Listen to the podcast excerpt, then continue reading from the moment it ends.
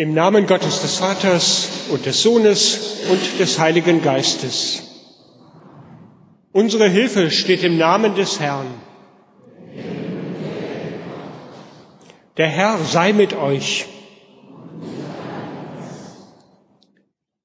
Mein Herz ist bereit, Gott, dass ich singe und lobe. Wach auf, meine Ehre, wach auf, Psalter und Harfe. So klingt bei Heinrich Schütz, wir haben es eben gehört, das Lob Gottes, mit dem Saskia Diel diesen Gottesdienst eben eröffnet hat. Herzlich willkommen, liebe Gemeinde, zu diesem Gottesdienst am heutigen Morgen hier in der Martin-Luther-Kirche. Um das Loben Gottes, darum wird es gehen in diesem Gottesdienst. Und um den Grund des Lobens. Was hat Gott längst für uns getan? Was ist die Basis oder das Fundament, auf dem wir leben können?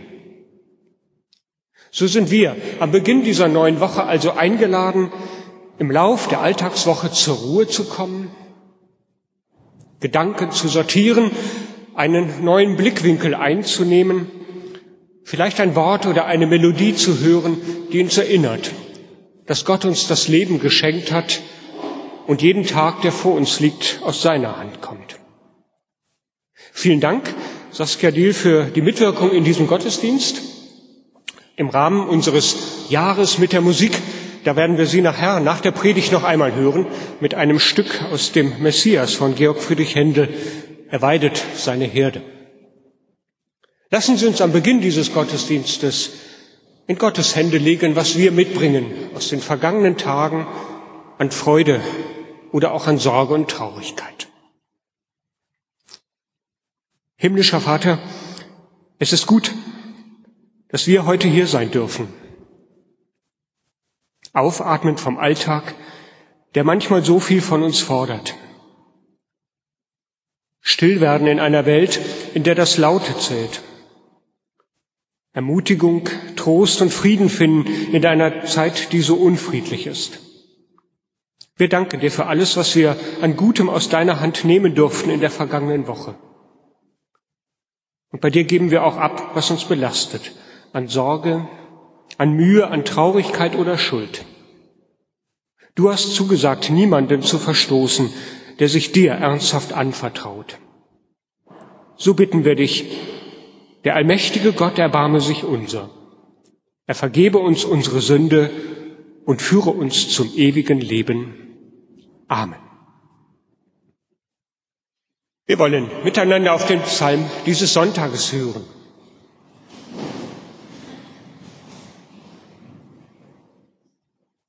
Der Beter des 25. Psalms spricht, Nach dir, Herr, verlanget mich, mein Gott, ich hoffe auf dich. Der Herr ist gut und gerecht, darum weist er Sündern den Weg. Die Wege des Herrn sind lauter Güte und Treue, für alle, die seinen Bund und seine Gebote halten. Der Herr ist denen Freund, die ihn fürchten, und seinen Bund lässt er sie wissen. Meine Augen sehen stets auf den Herrn, denn er wird meinen Fuß aus dem Netze ziehen.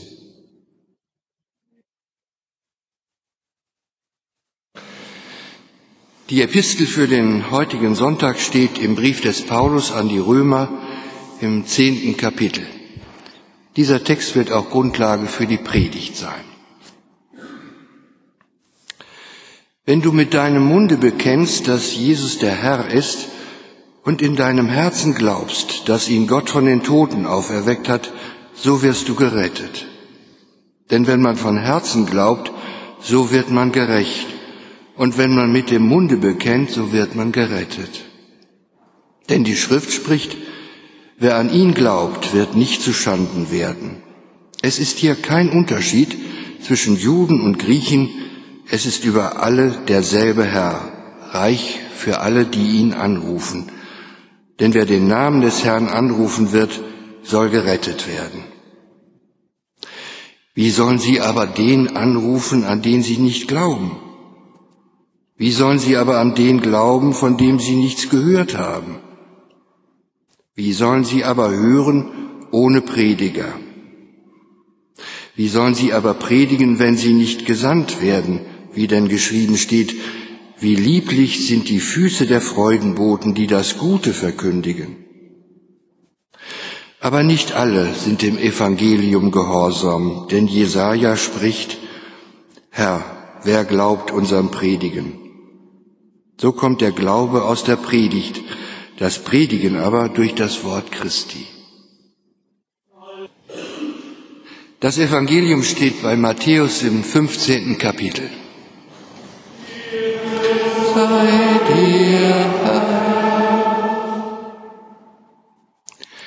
Jesus ging weg von Genezareth und zog sich zurück in die Gegend von Tyrus und Sidon. Und siehe, eine kananäische Frau kam aus diesem Gebiet und schrie, Ach Herr, du Sohn Davids, erbarme dich meiner, meine Tochter wird von einem bösen Geist übel geplagt. Und er antwortete ihr kein Wort. Da traten seine Jünger zu ihm, baten ihn und sprachen, Lass sie doch gehen, denn sie schreit uns nach.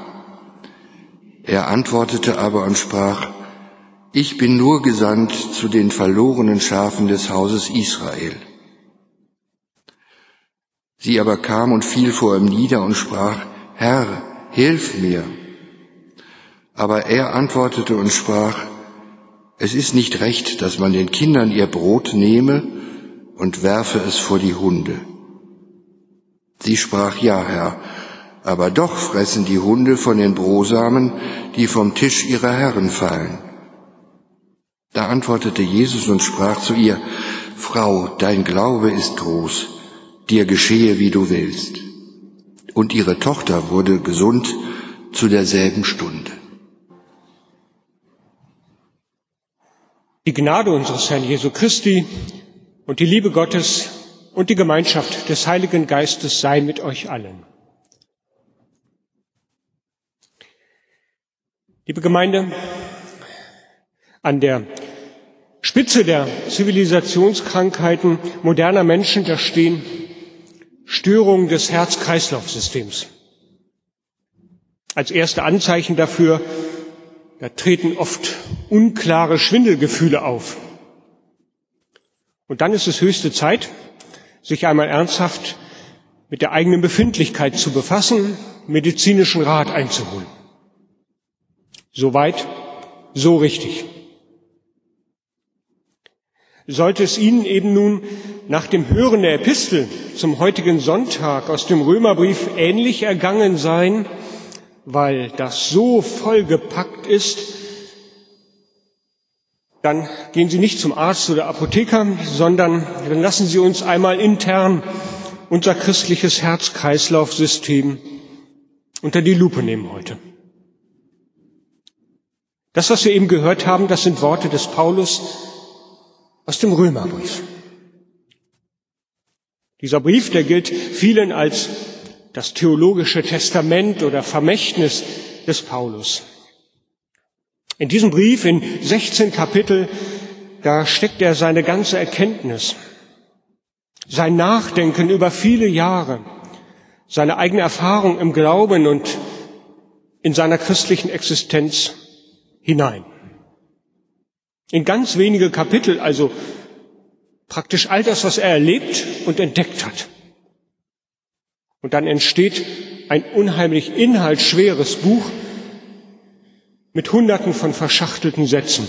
Vielleicht ist es Ihnen eben auch so aufgefallen. Liest man die zu schnell, dann kann einem echt schwindelig werden. Man muss es ganz langsam immer wieder lesen.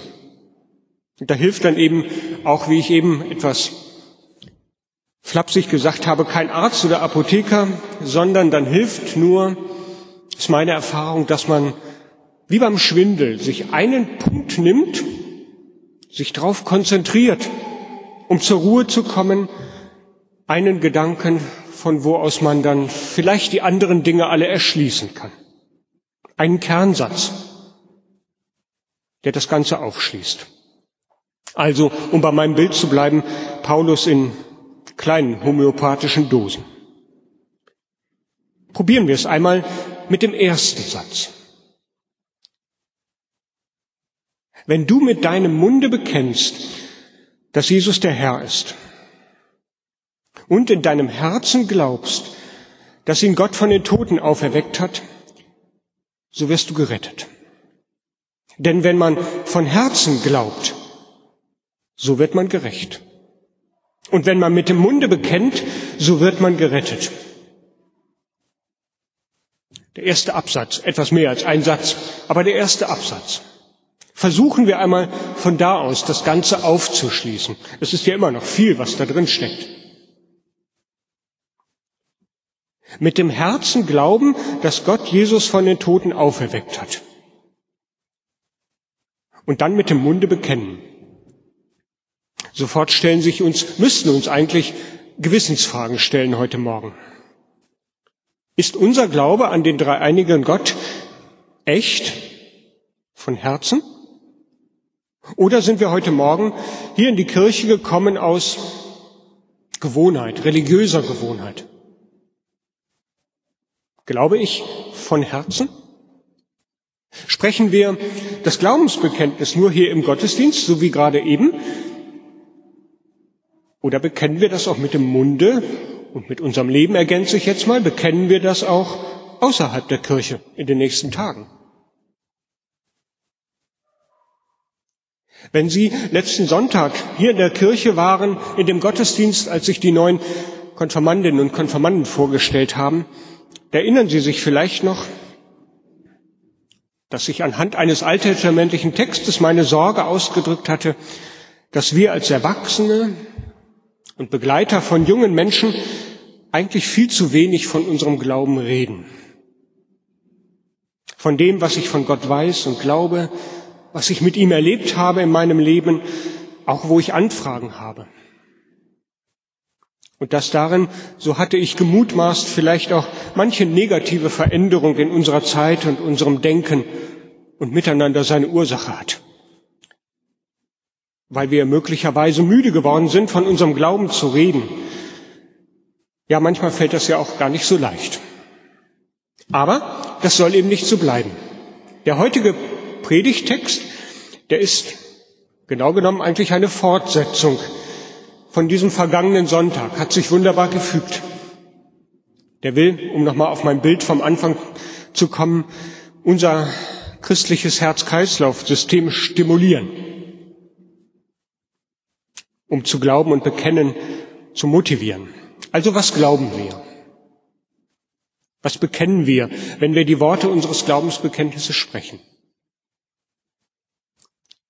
Paulus schreibt seine Worte an die Christen in Rom. In den Kapiteln 9 bis 11 seines Römerbriefes, da geht es zusammengefasst um die Frage, welchen Stellenwert wir Christen bei Gott, dem Schöpfer und Gott Israels haben. Und umgekehrt, welche Position noch das alte Volk Israel hat, dem sich Gott doch immer wieder offenbart hatte, das aber mit Jesus Christus nichts anfangen konnte, obwohl der doch auftrat mit dem Anspruch, im Namen Gottes zu reden und zu handeln und Gottes Liebe neu spürbar werden zu lassen. Also ist nach der Menschwerdung Jesu Christi, nach Kreuz und Auferstehung das alte Volk Israel nur noch an zweiter Stelle? Darum geht es in den Kapiteln 9 bis 11.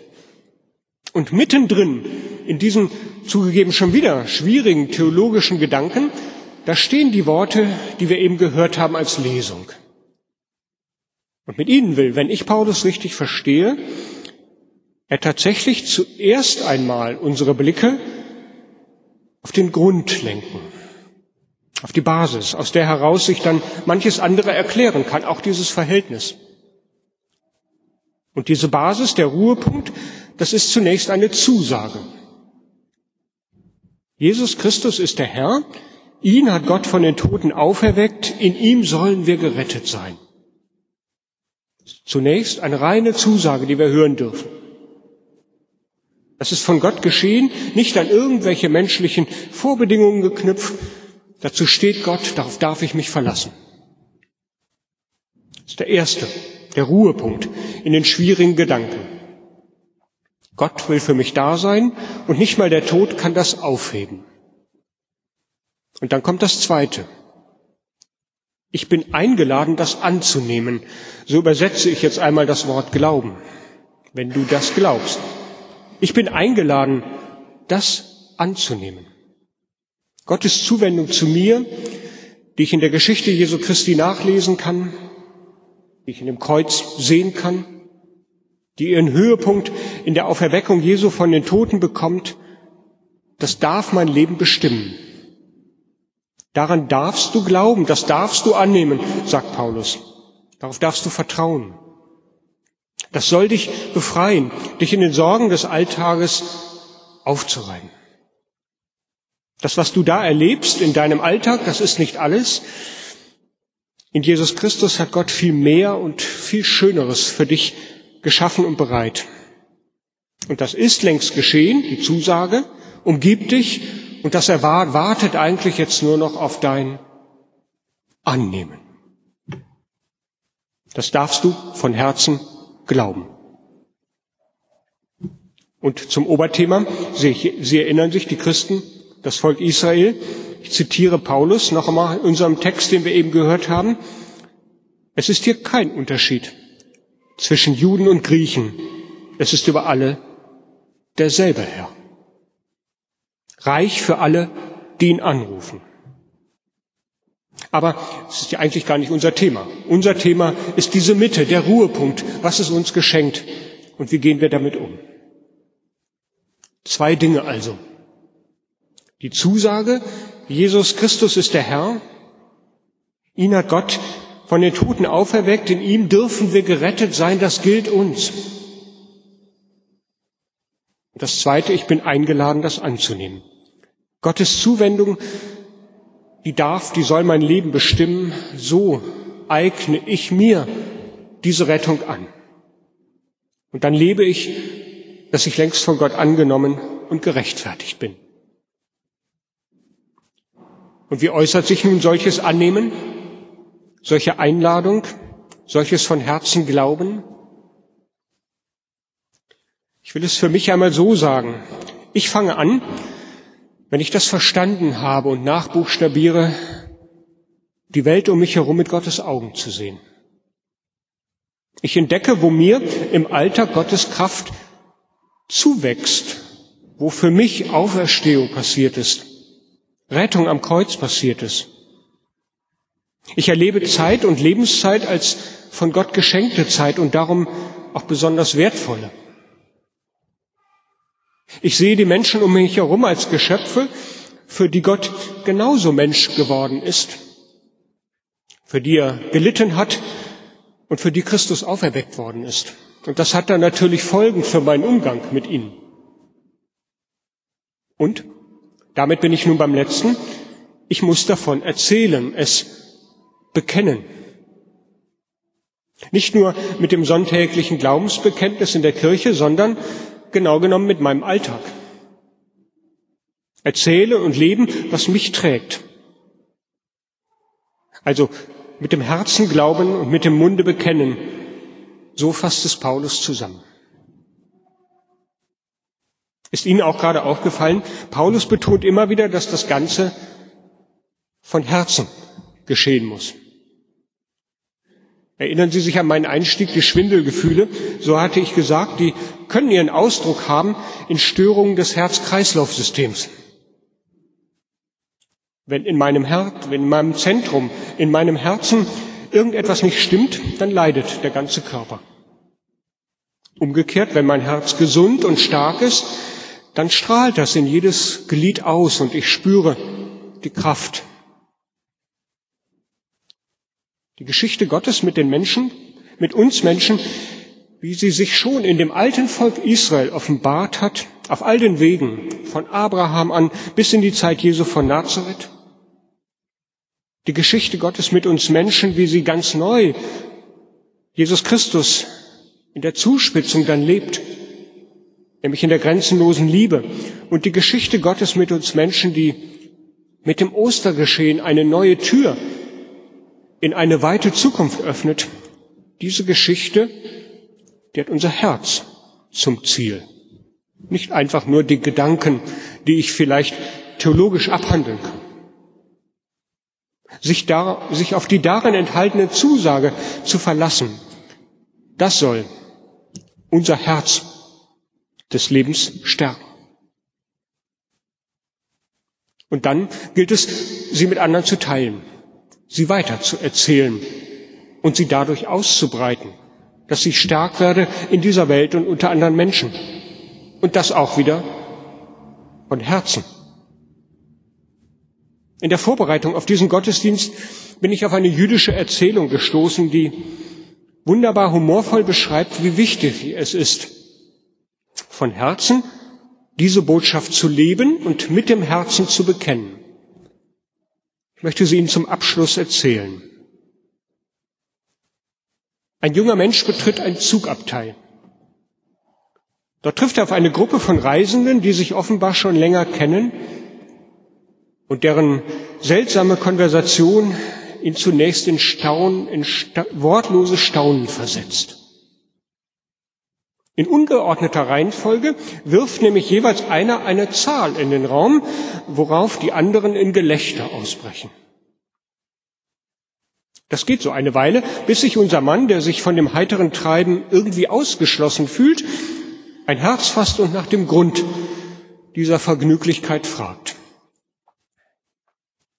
Wir erzählen einander Witze, bekommt er zur Antwort. Und da wir über ein immenses Quantum davon verfügen, haben wir sie durchnummeriert.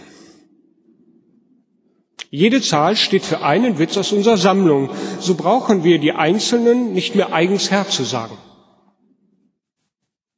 Für den Augenblick ist der junge Mann ruhig gestellt. Das Verfahren leuchtet ihm ein. Indes nimmt die einschlägige Unterhaltung im Raum ihren Fortgang.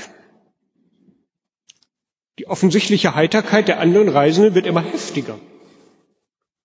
Solchermaßen ermutigt überwindet sich der junge Mann zum zweiten Mal und versucht es auch einmal. 27, ruft er dazwischen, erwartungsvoll, die Mienen der Mitreisenden im Blick. Peinliches Schweigen. 27 wiederholt er aufmunternd und doch gleichzeitig ein wenig verunsichert. Aber immer noch lacht niemand. So fragt er leicht errötend, habe ich etwas falsch gemacht? Ist der Witz nicht gut? Doch, doch, wird ihm bedeutet. Die 27, 27 ist hervorragend. Aber man muss Witze richtig mit dem Herzen erzählen können, damit man sie annehmen kann. Als ich diese Erzählung gelesen habe, liebe Gemeinde, musste ich auf der einen Seite wie Sie vielleicht jetzt schmunzeln und habe mich erinnert an manche andere, an manchen Witz, den ich erzählt habe oder gehört habe. Und stimmt, es kommt darauf an, auch wie jemand ihn erzählt. Ja, mich erinnert diese Geschichte, sie ist eine Übertragung für mich ein Stück weit. Wie erzählen wir nicht den Witz, die schöne Botschaft von Jesus Christus, von der Geschichte Gottes mit uns Menschen? Erzählen wir sie so, dass andere merken, sie kommt von Herzen? Und erzählen wir sie so, dass andere merken, unser Herz ist stark, weil wir genau diese Geschichte gehört haben, gelesen haben, weil andere sie uns immer wieder erzählt haben, weil wir sie sonntags feiern. Lassen Sie uns von dem, was uns in Christus geschenkt ist, von Herzen erzählen. Und selbst immer wieder unseren Ruhepunkt suchen in diesem Geschenkten, damit unser, ich sag mal, seelisches Herz-Kreislauf-System gestärkt werde, stark bleibe und andere sich mit daran freuen können. Amen.